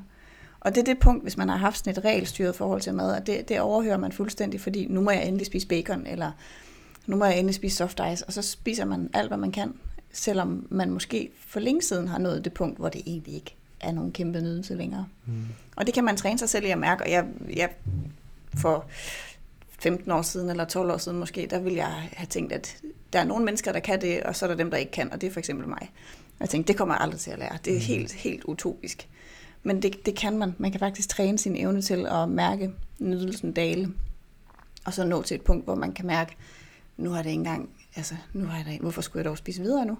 Mm. Det er der jo ingen grund til. Det Jeg smager har, jo ikke godt, øh, det smager meget bedre, hvis jeg spiser det igen i morgen i stedet for. Jeg har endnu ikke oplevet en, som har arbejdet systematisk med det her, som ikke er kommet mærkbart i den rigtige retning. Nej. Og det er, og rigtig mange af dem, der har skulle arbejde med det, har været, det her, det kommer jeg aldrig til at kunne. Jeg kan slet ikke mærke mæthed. Jeg kan slet ikke mærke sult. Jeg spiser bare. Altså, det var sådan nogle fortællinger. Og, øh, og, og også dem kommer tilbage. Det kan være, det tager et par uger eller et par måneder. Og sådan. Nu kan jeg faktisk godt. Nu begynder jeg at kunne se, at... Og så videre, og så videre. Ja. Ja. begynder at få åbenbaringer. Jeg vil sige til den generelle pointe, som er rigtig... Øh, måske lidt opløftende for den her proces, det er, at det ikke er et sted, hvor du starter, og så om tre år, så spiser du intuitivt, og så har der ikke været noget mellemliggende, så har det bare været hårdt arbejde. Nej, der er sindssygt mange muligheder for succesoplevelser i det her. Hver eneste gang, man sidder i en social situation, er lige ved at gøre, som man plejer, fordi der er en, der kommer med en pølse til en grib. Hvis du skal lige have en pølse med, så må man bare sige nej tak. Eller man bliver overrumpet, og den bliver lagt på tallerkenen, men man ikke spiser af den. Fordi man ikke har lyst. Ikke med henblik på at sige, at jeg må hellere lade være. Men altså netop fordi man, man, man er sin egen signaler. Altså der er virkelig en, en, der er sådan en dobbelt succes i det. Både at man har været i stand til at gøre det, som man troede, man aldrig ville. Men også at man har æret sig selv. Så man kan sådan give sig selv, altså det er sådan 100% ens egen Og det, ting, ikke? og det er jo det, der er smart ved indlæring. Det er jo den måde, mm. vi lærer på, ikke? Jo. At, at øh, når vi bliver stolte over os selv, så får vi lige et skud dopamin, og sikkert også andre ting, der, der sker, som gør, at det bliver forstærket i hjernen, og bliver noget, som den ligesom vælger at hive frem oftere. Ja, det var det, vi talte om i afsnit 8 også, om Ja. at dyrke vanerne i stedet for, og drop, Ja. drop kuren og dyrke vanerne, Ja. tror jeg, jeg kaldte det, ikke? Jamen. Fordi jo, jo, hvis, du, hvis du har fokus på de handlinger, du gerne vil, som skal til at hive dig i retning af det der sådan et store mål om, om at være mere intuitivt spisende. Hvis du har fokus på hver eneste handling og ser det som det reelle succeskriterium, at man kan nogle af de her ting. Ikke tæller fiasko, dem, det er ligegyldigt, dem er der ingen grund til at samle på. Man tæller alle de gange, bemærker alle de gange, man gør Ja. det. Det er simpelthen så Så selvforstærkende. træner du den muskel i situationstegn i hjernen. Ja, i stedet for at have fokus på, når du ikke gør det, så træner du din fiaskomuskel, kan man næsten Ja, sige det. lige præcis. Ja. Ja. Den del af, af intuitiv spisning, som man kan sige, er ikke er til fælles med mindful spisning eller nogle af de andre, der hvor de ligesom har sat mere fokus, det er også i det her med at kunne håndtere sine følelser uden mad. Mm. Fordi at øh, en meget stor del af overspisning er følelsesmæssig spisning. Altså det vil sige, at man, man bruger mad til at dulme, øh, eller få afstand til, eller prøve at slippe væk fra en følelse, man ikke har lyst til at være i. Det har vi snakket om også. Ja, det var sidste afsnit, Ja. afsnit 14. Ja. Og øhm, der er så et, et afsnit i bogen, der handler om, at man skal håndtere sine følelser uden mad. Det er nok det sværeste, og det er ret svært at lære sig selv. Ja. Men, og det behøver man heller ikke at kunne med det samme. Det er okay i starten, at man er lidt ked af det, og så anerkender og siger, det er også intuitivt. Jeg er helt vildt ked af det. Det hjælper faktisk, hvis jeg lige spiser en, øh, en cupcake. Og så spiser man den cupcake, og så i stedet for at slå sig oven i hovedet, så tænker man, jeg tog mig faktisk af mig selv lige nu. Mm. Øhm, det kan det godt bedste- være, det det kan godt være, det ikke var det, jeg havde tænkt mig, men, men jeg havde, det var faktisk rart, og det hjalp. Og jeg har det lidt bedre nu. Øhm, og det føltes som at give mig selv noget godt. Mm. Det, det ville være det første trin. Det ville være at acceptere følelsespisning, og så glæde sig over, at det faktisk hjælper. Ja, for som vi, jeg mener, vi talte om det sidste gang, hvis man bare har den her store modstand på i starten, så kommer du ikke nogen vegne. Så hellere så tage det et overspisning. skridt. Ja, det gør det nemlig. Så får du den her ekstra effekt. Og vi har sådan en tendens til i vores hjerner, når vi har et problem, så skal vi gerne lige trumfe det med at lave et problem mere. Ja. Så nu har det et problem med at spise kagen, nu laver jeg et problem med, der hedder, nu skal jeg også reagere negativt på at spise kagen. Og så skal jeg jo også, det er så det, der hvor det kan gå galt også her, det er jo så, hvis man så kommer til at slå sig selv oven i hovedet, og så tænker, nej, men jeg skulle jo ikke slå mig oven i hovedet. Og det kan jeg ikke engang finde ud af, ikke lade være. Hov, så har du tre problemer. Så har du tre problemer. Ja. Ja, Ja, den så hurtigt, at man får stoppet den negative The spiral. feedback loop from the, hell. The feedback loop from hell, ja, fra Mark Mansons, Mansons bog The Subtle Art of Not Giving a Fuck, som absolut kan befales. Meget. Den er sjov, for jo, jo, jo, når man bliver bevidst om den, så vil man kunne klippe snoren dertil, ja. inden den negative spiral bare er stukket helt af. Ikke? Ja. Øhm, ja, men den er sjov at lægge mærke til. Men, øhm, Men det er bare, når man så hører om det her princip, at man skal håndtere sine følelser øh, uden mad, mm. så det er fuldstændig urealistisk for rigtig mange mennesker, fordi de bruger det til at dæmpe uro og mm. angst og stress og overspringshandle og kedsomhed og mm. social spisning. Der er så mange funktioner af mad, at det ikke er realistisk, at man aldrig spiser på følelser. nej, det er perfektionismen, der kommer til at tage over. Ikke? Ja, men det er realistisk, at man begynder at blive opmærksom på, hov, lige nu er årsagen til, at jeg står med hånden øh, nede i slikskålen, at øh, min mand lige sagde det der, og så blev jeg faktisk sur, og min første reaktion var, at jeg gider ikke være sur, og så stod jeg med hånden nede i. Mm. Altså den der bevidsthed, man kan få på det, gør, at man så også hen ad vejen, absolut ikke med det samme, men at man hen ad vejen bliver bedre til at være sådan, nu står jeg sgu da også med hånden nede i slikskålen, fordi jeg er sur. Ja. Det giver da ingen mening. Har jeg overhovedet lyst til slik? Nej, nå, så sætter jeg den lige væk. Velviden, at man sagtens skal spise det, når man så får lyst til det igen. Ikke? Og det er sådan en fase igen, det er sådan en trinvis vej der igen, hvor vi kan, vi kan tale om det her igen og igen. Vi kunne lave et afsnit, hvor vi, hvor vi fortalte det på en ny måde øh, herfra til evigheden. Ja. Men man bliver simpelthen nødt til at have tålmodigheden og, og, og, og vælge at arbejde med det lige som selv, for man skal gøre sine egne erfaringer, man skal få sine egne åbenbaringer, for det er det, der er læring i det. Ja. Ellers skal man ikke gå videre derfra. Det er de færreste, der kan omsætte bare instru- in, information til, til, øh, til den samme følelse eller til den samme erfaring. Ikke? Det Ja, kommer det altså kun med at prøve det. Jeg tænker faktisk også, det kunne være fint, hvis vi tog et afsnit snart, der kun handlede om øh, det der med at håndtere sine følelser uden mad. Ja. Fordi det, jeg kan mærke nu, når jeg sidder og kigger på emnet, at øh, der er 50 ting, jeg gerne vil sige. Men ja. Ja. måske er det bedre at gemme dem til... Ja, det tror jeg absolut, at, at vi skal gøre. Jeg synes, jeg synes, vi skal lige tilbage til den pointe øhm, omkring, øh, at det her punkt 7, der hedder, håndtere dine følelser uden mad. Jamen, der skal vi stadigvæk huske på, at det her, det er retningslinjen. Det er det ideelle. Og vi skal ikke oversætte det til, at det er det faktiske, vi skal sigte efter. Vi skal sigte efter i flere og flere af de situationer, hvor vi takler vores følelser med mad, vil det være godt at finde et alternativ. Og det vi gør, når vi snakker vanecoaching, det er, at vi jo netop ignorerer 99 situationer for at fokusere kun på en af gangen. Så, så okay, så jeg kan godt have et mål, der hedder, at jeg vil håndtere min følelse uden mad. Godt. Hvornår håndterer du dine følelser med mad? Så kan vi finde ud af det der er 45 situationer. Okay, hvilken en situation kunne du tænke dig at arbejde med nu? Øhm, fordi ellers så bliver det fuldstændig stort, et kæmpe, altså alt for storladent og vagt et mål. Altså det bliver ikke til at handle på. Nej, når man så har fået en succesoplevelse, fordi man netop er blevet coachet på at gøre det et bestemt sted. Man for eksempel har lært sig selv at spise koldskål. Hvis man nu havde det, nu er det bare sommer. Jeg ved, der er mange, der falder i den der koldskåls øh, hele tiden fælde. Hvis man så havde haft et mål om, at jeg vil ikke spise på følelser med 45 forskellige muligheder, og så Mm. man sagde, jamen der hvor jeg gør det der om eftermiddagen her om sommeren, hvor jeg kommer hjem og er lidt presset, så vil jeg bare lige have en portion koldskål, så ender jeg med at spise tre, og så er jeg mega mæt øh, til aftensmaden, men jeg føler jo ikke, at jeg ikke kan spise aftensmad. Mm. Nu sidder min familie jo der, og vi har lavet det, og så spiser jeg også aftensmad, så det er en typisk situation. Så vil man tage udgangspunkt i den og sige, okay, så, øhm, så hvad er det for nogle følelser, det egentlig handler om? Hvad er det, der udløser det? Jeg er helt vildt træt, jeg orker ikke at skulle til at rydde op. Øh, jeg er ked af det på grund af en eller anden kollega, som jeg synes øh, ikke taler pænt til mig. Det er det, der sætter det i gang. Mm. Okay, hvad kunne du ellers gøre, som kunne give dig den der øh, egenomsorg, du egentlig har brug for? Ikke at man ikke gerne må spise noget, men hvad kunne du ellers gøre? Jamen, det kunne godt være, at jeg lige skulle stands nede ved vandet på vejen hjem, og så bare lige sidde og kigge lidt ud over bølgerne, fordi jeg er trænger, egentlig, jeg, trænger, jeg trænger egentlig bare til at slappe lidt af i mit hoved. Mm. Og så kommer man hjem og spiser en portion koldskål, og så i stedet for at tænke, det var dumt, så tænker man, ej, det smagte dejligt. Det var lige, hvad jeg havde brug for. Nu fik jeg bare præcis den pause og nydelse, som jeg havde behov for. Nu tager jeg over og henter unger, eller nu kan jeg gå i gang med dagens. Ja. Man giver sig selv det, man egentlig har brug for, og finder ud af, hvad det er, der udløser det. Men apropos det at give sig selv, hvad man egentlig har brug for, så har du også øh, nævnt noget med, altså, altså når man skal håndtere sine følelser uden mad, eller skal blive bedre til det, så kan man altså også godt kigge et andet sted hen end på maden. Man snakker om, giver man overhovedet sig selv nok egenomsorg? Ja. Eller de, kalder, self-care? de kalder det self-care i, øh, i øh, intuitiv spisning på, men ja, jeg kalder det egenomsorg eller selvomsorg. Ja. Det er sådan en grundlæggende, det er sådan en grundlæggende kig på ens liv. Giver jeg mig selv de pauser, jeg har brug for? Nej. Øhm, coacher lige dig lidt. Øh, har, jeg, øh, har jeg gjort plads til de ting, jeg plejede at elske i mit liv? Nej. Og nyder at bruge min tid på? Ser jeg mine venner? Øh, dyrker jeg mine hobbies? Har jeg tid for mig selv, hvis jeg har brug for det? Får jeg bevæget mig sådan, som jeg plejede, som gjorde mig glad? Øhm, taler jeg pænt til mig selv? Sover jeg nok? Sover jeg nok? ja. Er ting, man har kontrol over, ting, man ikke har kontrol over. Hvis man er små børn, så kan man ikke kræve sig selv, man skal sove. Men... Nej. Nej. Man kan opdage, hvor meget man kan Ja. på tre timers søvn. ja, det kan man nemlig.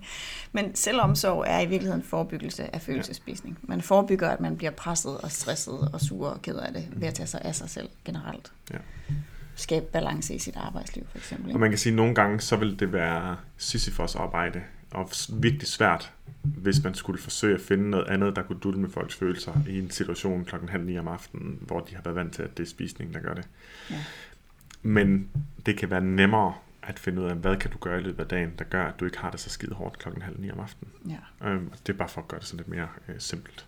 Og det er jo også der, hvor jeg nogle gange oplever i sådan nogle længere klientforløb, at så kommer, øh, der kom for eksempel en kvinde, som sagde, jeg, jeg er simpelthen, jeg trøstespiser, jeg har taget 8 kilo på, og jeg får ikke trænet, og, mm. og hun vil gerne arbejde med det, som jo i virkeligheden bare er et symptom på det, der er foregået, for det hun har aldrig taget på på den måde før. Og så siger hun sådan, jeg kan ikke sove om natten, og jeg har lidt til tårer, og jeg er mega presset på arbejdet. Hun havde rigtig mange børn, mm. og små børn, og den ældste var ikke ret gammel, og plus hun havde sådan et uh, CEO-agtigt job, altså sådan en direktørstilling, ikke? Jo. Så øh, hun kunne simpelthen bare ikke holde til det. Og så i løbet af den der øh, periode, vi havde, så kom det ligesom mere frem, at det var jo ikke maden, der var problemet. Det var jo, at hun var nødt til at spise for at overleve det, hun havde gang i.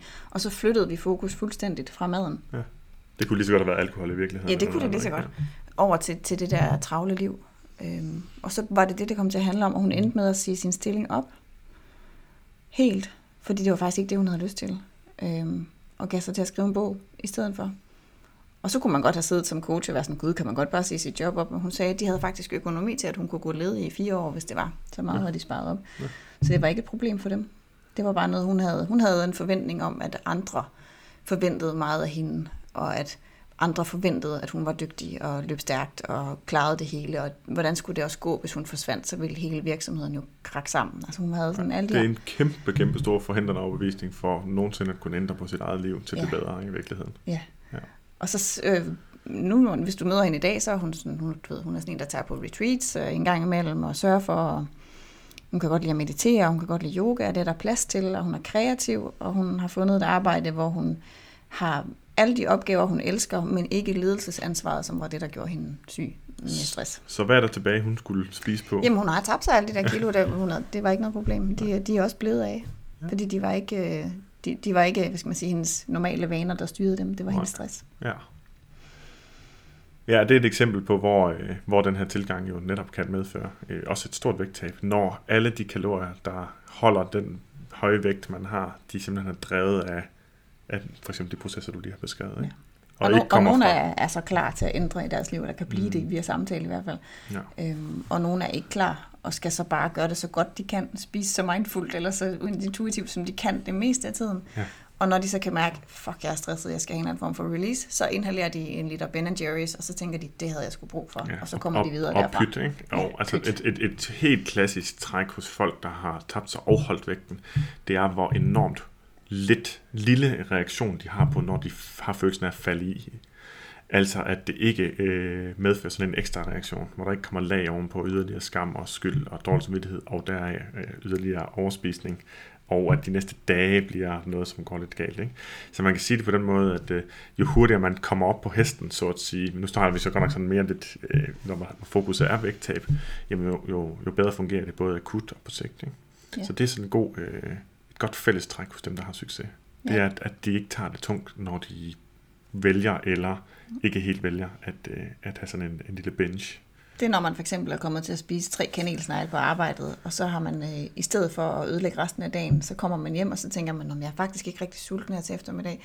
Så bliver det aften, så tænker man, jeg er faktisk stadigvæk ikke sulten efter de der kanelsnegle. Og så spiser man måske bare en salat sammen med resten af familien, og så klokken 9, så kan det godt være, hov, nu rumler min mave lidt, Jamen, så tager jeg da lige en knækbrød med ost, inden jeg skal i seng. Ja. Så vil man, hvis man siger, man kunne kalde det at være tilbage på sporet, man kunne også bare sige, så har man lyttet til sin krop. Ja. Det kan godt være, at man ikke lige lyttede med de tre kanelsnegle, men så har man da med det samme lyttet til den bagefter. Ja. Yes. Øhm, apropos det med at lytte til sin krop, så punkt 8, det handler generelt om at respektere sin krop. Ja. Og det er jo selvfølgelig heller ikke noget, man, det er jo igen, nu er det sat op sådan absolut respektere din krop, så kan man hurtigt komme til at læse som, jeg skal hele tiden respektere min krop, og hvis jeg ikke kan finde ud af det, så kan jeg ikke finde ud af det. helt fantastisk, ja. hele tiden. Men det er ikke det samme. Det er ikke realistisk heller, vel? Nej. Så hvilke, hvilke underpunkter er der dertil? Altså, de har den her teori om, at man skal respektere sin kropstype, altså sin genetik, øh, at der er ting, man, der ikke står til at ændre. Mm. Og det kan der selvfølgelig være noget om, at, at man kan have en kropsbygning, hvor at hvis man tabte sig rigtig, rigtig meget, så ville der stadigvæk være noget, man var utilfreds med, ja. fordi man bare var bygget sådan. Ja. Og det, det er der også. Men der er så også den del af det, der er, at øh, der er den her teori omkring diversitet, altså at, at til alle tider har alle mennesker ligget på sådan den der fordelingskurve, ja. klokkeformede kurve over vægt. Nogle har ligget meget lavt, nogle har ligget midten, og nogle har ligget meget højt i vægt. Og at det er normalt, og det skal vi ligesom acceptere, at det er okay. Det, det, det er den filosofi, der ligger bag um, Health at Every Size, ja. bevægelsen også som vi havde snakket om, at vi skulle snakke om i dag. Ja. Og så øh, besluttede vi os nok allerede på forhånd, men med sikkerhed nu, hvor vi starter en time hen, at det bliver et afsnit for sig selv. Ja. Ja. Fordi der er nogle nuancer, som der er nogle gode ting, og nogle ikke så gode ting. Ja, der, det, der, vi, er ikke sådan, der vil sige, vi er ikke helt 100% på bølgelængde med den bevægelse, men det, som vi i hvert fald er meget, meget enige i, det er, at man skal have muligheden for frit at vælge og acceptere sin krop, som den er. Ja. Man skal også have friheden til at gøre den mindre, hvis man vil og ja, og man skal også både, vi skal også både blive enige om, at helbreds, de negative helbredseffekter ved især moderat overvægt er kraftigt overdrevet, og der er overfokus på det i samfundet. Og samtidig kunne acceptere og forstå, at der er helbredsudfordringer øh, øh, forbundet med overvægt. For nogen, ja. For nogen, ja. ja. Det kan være. Yes. Ja. Så, Men så ellers bliver det for enten eller ja, det, det, det, det, er det, der lidt af vores... Det er den opsummering på, hvad vi har tænkt os at tale om, ja. når vi taler om det. Så øh, man har lyst til at gå lidt videre, men lad os bare lade den ligge der, ja. og, så, og så gemme det. En, en anden del af det at respektere sin krop, altså det her princip, det er også, at man, øh, man øver sig på at være taknemmelig for den. Mm. Og det betyder ikke, at man skal stå i sit spejlbillede og kigge og sige, nej, hvor er den smuk. Det, er, det, at man, det, kan, det må man gerne. Det er, at man for eksempel sætter pris på, øhm, nu var jeg sammen med en, der havde mistet et ben, og som havde mega, mega stærke smerter, så meget han puttede den der stump fra benet ind i ovnen, bare for at kunne holde ud og være ja. nogle gange. Ikke? Jo. Det får en til at sætte pris på, at man har ben, mm. der fungerer. Den, den, øh, det, at man sætter pris på det, det kan man jo godt, uden at man behøver at blive konfronteret med, med al verdens øh, ulidelige ja, hvad skal man sige, ondskab og alt det uhyggelige, der er, så kan man jo godt begynde at træne sin evne til at sætte pris på det, man rent faktisk har. Tænk, at jeg har en krop, der kan det. Ja. Tænk, at jeg kan, tænk, at jeg har smagsløg, der rent faktisk kan smage det her. Tænk, at jeg kan se verden. Men jeg synes, det sjoveste ved det, du kan. siger lige nu, det er, at jeg tror, de fleste, når man snakker om at respektere sin krop og kropskærlighed, så er det stadigvæk et fokus på overfladen, og fokus ja. på udseendet. Jeg skal respektere, hvordan den ser ud. Jeg skal, altså sådan overordnet set, ja. eller hvordan min numse ser ud, eller hvordan min mave ser ud, eller hvordan min bryster ser ud, eller hvordan min ansigt ser ud, eller hvad det nu kan være. Ikke? Øhm, i stedet for at brede det mere ud, fordi det viser igen, hvor snævert vores fokus er på kroppen, som om det kun er en overflade, der skal se ud på en bestemt måde. Men når du siger respekter din krop, så begynder du at tale om noget helt andet. Ja. Hvad kan den her krop? Den kan smage, den kan tykke, den kan spise, den kan kigge, den kan dufte, den kan høre, den, den kan, kan mærke... gå, den kan bevæge sig, den kan mærke sig selv, den kan, den kan strække sig, den kan flytte mig fra et sted til et andet, den kan gå i lang tid, den kan løfte ting, den kan gøre rent, den kan øh, lave havearbejde. Der er så mange ting, den her Den kan mærke øh, hudkontakt med mennesker, man elsker. Det er jo også en fantastisk ting. Mm. Kunne ikke man bliver så glad indeni, når man mærker sådan en lille barnehånd, der ligger sig Ja. ja. i sin, eller Den kan give kuldegysninger over det eller- hele, når man bliver oprigtigt begejstret. Så Ja. giver den simpelthen sådan en kropslig feedback Ja. til den følelse, der kun var inde i hovedet før. Altså, den kan simpelthen så mange fantastiske ting, ikke? hvis man har en praksis for taknemmelighed, som man for eksempel kan træne ved at have sådan en taknemmelighedsdagbog eller noget andet, hvor man rent faktisk får det gjort, hvor man får skrevet ned, hvad er det, jeg sætter pris på, eller bare husker sig selv på det. Jo mere man gør det, øh, jo mindre fokus har man jo så på det ydre. Så den del af det, synes jeg faktisk er rigtig, rigtig fin. Ja. Og så er der den del, som jeg ved også dig og øh, Morten Svane har snakket meget om, også i Ja. ja. jeres podcast med Slut med Forbudt, at, at det der med at sammenligne sig selv med andre er roden til alt ondt. Fordi man kan næsten kun blive ked af det, fordi man sammenligner sig sjældent nedad. Ja. Eller hvad man skal sige. Man, sammen, man sammenligner sig meget ofte med dem, der har mere end det, man selv har. Hvis man nu for eksempel øh, tager et eksempel. En af mine klienter, hun havde en datter på 12, som var begyndt på Facebook, og var begyndt at se de der kroppe, og var begyndt mm. at sammenligne sig selv. Og så siger øh, hende af moren, sådan, vi kigger lige dit øh, Facebook-feed igennem, og så får vi lige sorteret lidt ud i noget af alt det her, for det, er ikke, det, er ikke, det her det er ikke normalt. Og så går vi lige i svømmehallen. Mm. Og så tog de i svømmehallen og kiggede på kroppe. Og på stranden kan man også gøre. Op på stranden. Øh, og sådan her ser rigtige mennesker ud. Sådan her er den virkelige verden. Og så, i, i, i den grad den der klokkeform, du snakkede om. Ja, lige præcis. Og så, og så var hun jo pludselig sådan, nå, nå ja, men det, så er jeg jo helt normal. Ja. Man kan blive, gøre sig selv rigtig ked af det ved at sammenligne sig selv med nogen, der har noget, man gerne vil have, og man kan gøre sig selv glad ved at sammenligne med nogen, der har noget, der er, det, man, der er værre end det, man synes, man selv har. Ja. Men man kan også bare stoppe med at sammenligne sig. Ja. Og så sammenligne sig med sig selv. Nu siger du bare, Ja, og det ved jeg godt, du ikke mente, Jeg mener men ikke du, bare. mente, du mente det som i, at det, det er på papiret simpelt. Ja. Men hvordan stopper man så ved at sammenligne sig selv med andre? Ja. Det er jo sådan en ikke-handling, ikke? Ja. Så, så rent faktisk, så, så er det et godt eksempel, du sagde det med, at nu gik moren igennem hendes Facebook-feed sammen. Vi kaldte det Fix dit feed på et tidspunkt, fordi jeg godt kan lide bogstavrim. Ja. Og så øh, bliver jeg motiveret af at gå videre med det. øhm, og, og, og, det kan man gøre igen og igen og igen. Man kan lave en stor overhaul, hvor man egentlig... Og vi gjorde det også i slutningen for forbudt, skrev, i stedet for at sige til folk, hvad de skulle gøre, så stillede vi åbne spørgsmål. Hvordan, Hvordan har du det, når du har været på Instagram? Hvilke profiler er du i godt humør efter at have besøgt? Hvilke profiler er du i dårligt humør efter at have besøgt? Altså, man har altså helt ret til bare at lade være med at følge dem. Men man kan ikke bare stoppe. Man bliver nødt til at gøre noget andet tit, ikke?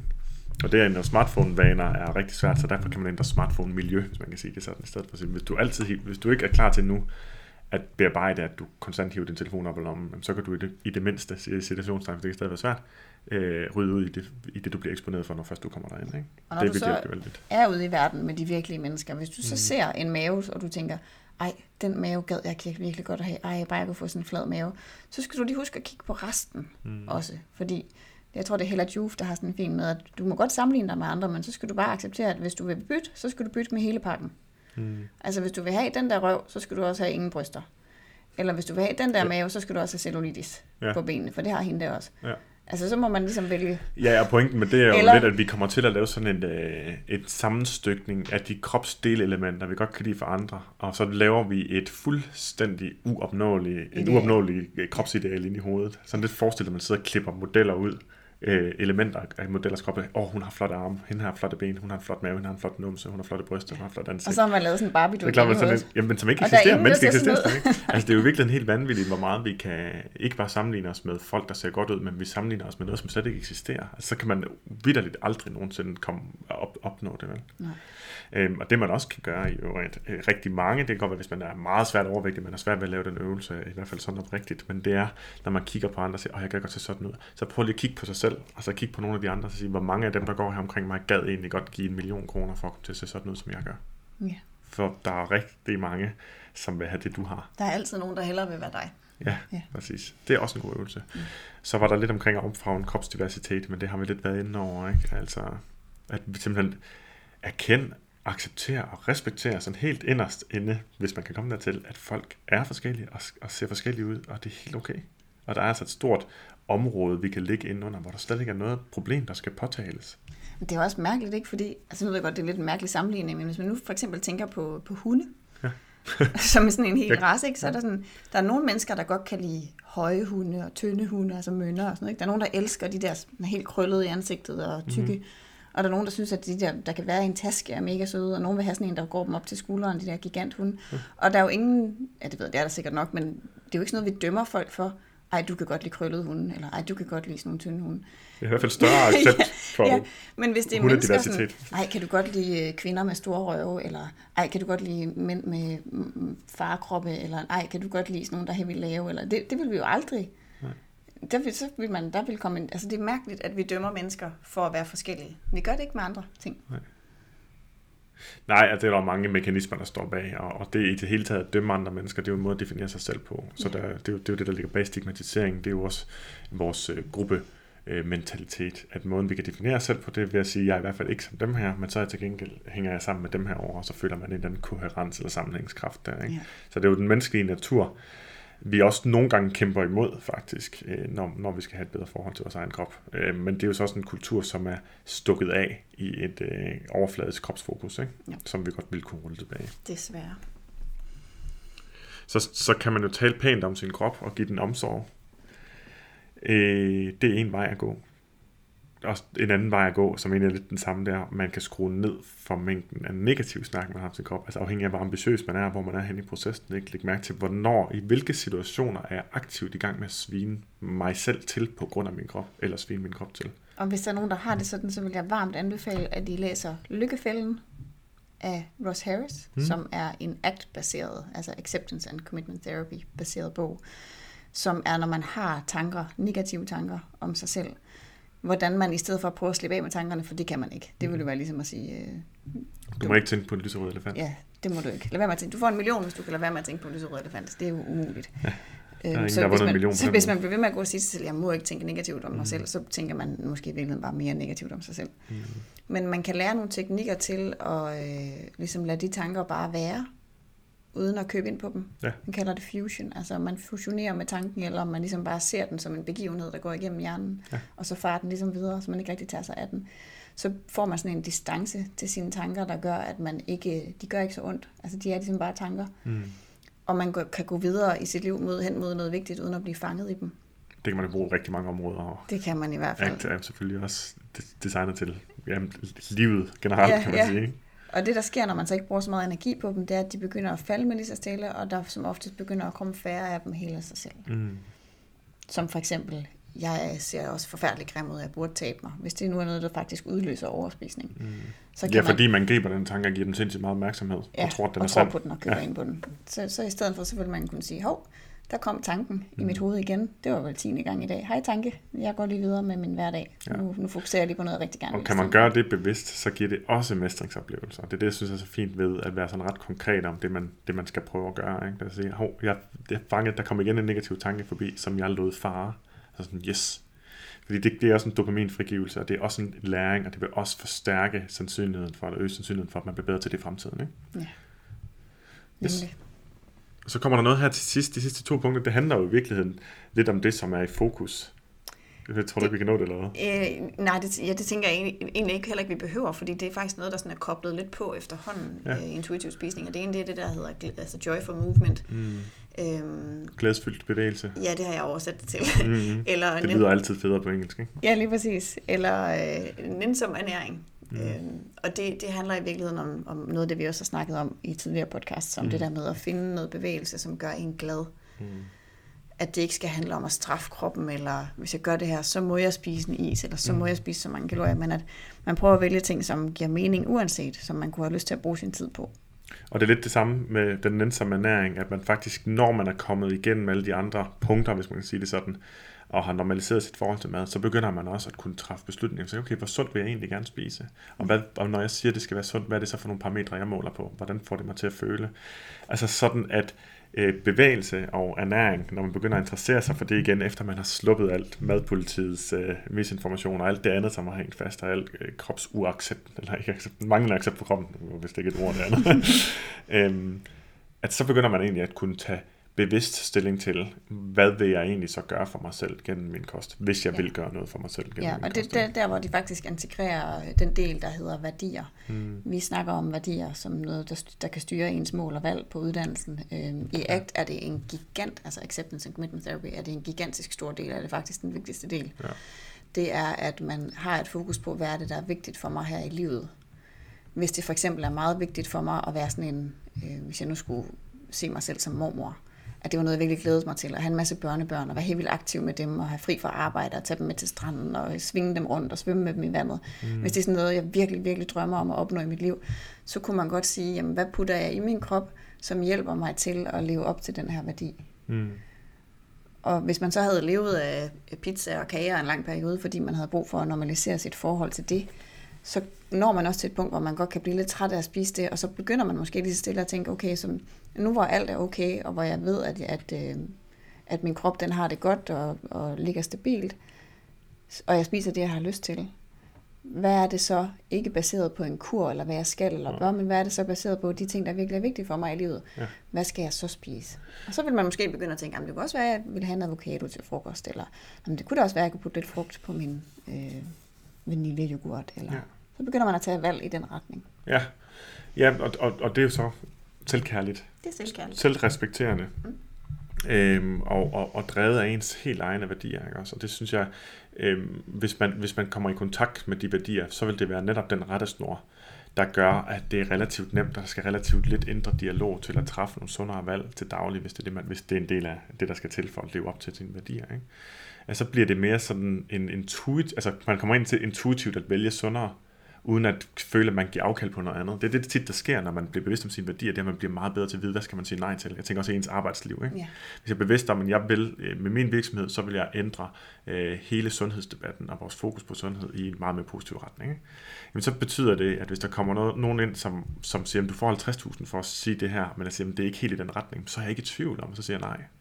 Og på samme måde kan man sige det som værdier i forhold til, til ens sundhed. Hvis det, hvis, det, hvis det er drevet indenfra, så er det ikke noget med, at man så skal til at, at diskutere det med sig selv og så videre. Men så vil man kunne stå og sige, jeg, egentlig lige nu, så kunne det også være med noget is, fordi jeg er træt og så videre. Men ved du hvad, jeg har, jeg har, ikke noget, jeg har ikke noget problem med, at jeg faktisk spiser mere protein og mere grøntsager nu, fordi jeg har, jeg har sådan glæde ved at gøre det. Mm. Fordi jeg ved, at det bringer mig tættere på mit mål om at være en aktiv mormor, for eksempel. Nemlig. Øhm, og og det, det er en selvkærlig vej til at have trods alt en, en bevidst en lille smule kontrollerende adfærd over for sin kost. Men det kan ja, godt det absolut vigtigste er, at man føler, at man selv har valgt det, ja. fordi det er noget, der er værdifuldt for en. Ja. I, I går, da jeg havde spist en portion koldskål til formiddag, så tænkte jeg sådan, jeg kunne virkelig godt spise en portion mere. Og det kunne jeg sikkert også sagtens have haft plads til i maven. Og så kom den her værditing op, som er, det kunne jeg godt, og det ville jeg ikke have noget problem med, og hvis jeg levede af det hver dag, så ville jeg heller ikke have et problem med det. Men i virkeligheden, så er det faktisk rigtig lang tid siden, jeg har fået fisk. Ja. Og det ved jeg, at det, det er jo rigtig godt, altså både for min krop og altså for også at få noget varieret mad. Mm. Øh, og jeg vil også gerne lære mine børn, at, at det er en god ting at spise. Og så, så vandt det. Og så vandt det. Så ja. tænkte jeg, så laver vi lige nogle, øh, nogle laksemader her til ja. eftermiddag, når de kommer hjem. Og det smagte Gjorde I også det i går? Ja, ja. Nå, okay, så vi fik også laksemad i går. Nå. ja, og så, så kan man sige, hvis, hvis der er en fin balance imellem, at man spiser på det, man synes, man har lyst til, mm. og, en, og det, man føler er værdifuldt for det, man gerne vil opnå i livet, så er man i den der sweet spot imellem værdier og lyst, ja. hvor det faktisk er rigtig rart at være, fordi man selv føler, at man tager valgene, og man føler, man kan tage dem frit, mm. uden at de bliver styret af andre. Ja. Og det er jo et fantastisk sted at lande, og der er nogen, som aldrig er kommet væk derfra, og der er nogen, for hvem det kræver meget arbejde at komme derhen imod. Og ikke derhen til, men derhen imod, synes mm-hmm. jeg stadig er vigtigt. Altså ja. at stræbe efter det. Og øh, håber også, at dig, der har lyttet med, ser det her som noget, der inspirerer. Noget, der giver mod på og lyst til at gå mere i den retning. Men ikke som et krav, eller som et perfektionistisk mål, som man skal leve op til for at være god nok. Og hvis du tænker, det der, det er noget, alle andre mennesker kan, og det er ikke muligt for mig at lære, for jeg er simpelthen for far gone. Det er for, mm. jeg er for langt væk fra alt det her. Øhm, så tager du fejl. Så tager du fejl. Og det kan du kun finde ud af på en måde, det er at begynde lige så stille og, og arbejde med det, og prøve dig frem. Mm. Så øh, hvis du skal arbejde med dig og prøve dig frem, så øh, kan du selvfølgelig tænke over det sådan helt generelt, vende tilbage til, bemærke at være nysgerrig på de situationer. Det er det samme, som vi talte om i sidste afsnit. Start med bare at være nysgerrig. Og ellers, hvis du vil ændre på noget, hvis du ved, at du godt kunne tænke dig at prøve at ændre på noget, så vælg en situation, hvor du godt kunne tænke dig at lave noget anderledes, hvor du godt kunne tænke dig at være mere lydhør, hvor du godt kunne tænke dig at ikke bestemme dig på forhånd, jeg vil vælge noget fra eller noget til, men her vil jeg gerne være lydhør for mine egne signaler. Det er i virkeligheden en, en, den centrale del af processen. Ja, når du så har fået gode oplevelser med det, så vil det lige så stille begynde at sprede sig som ring i vandet. Mm. Og så sluk for Guds skyld for alt det lort, der hiver dig i den gale retning. Ja, tak. tak for i dag.